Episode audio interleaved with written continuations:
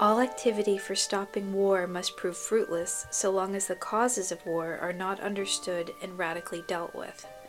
That's Gandhi from February 11th, 1939.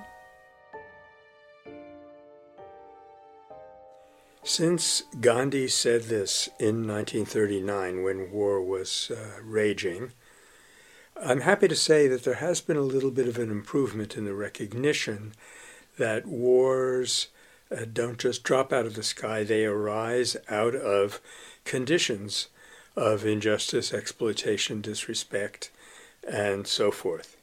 And the attempt to stop war by treaties is fruitless unless those conditions are addressed.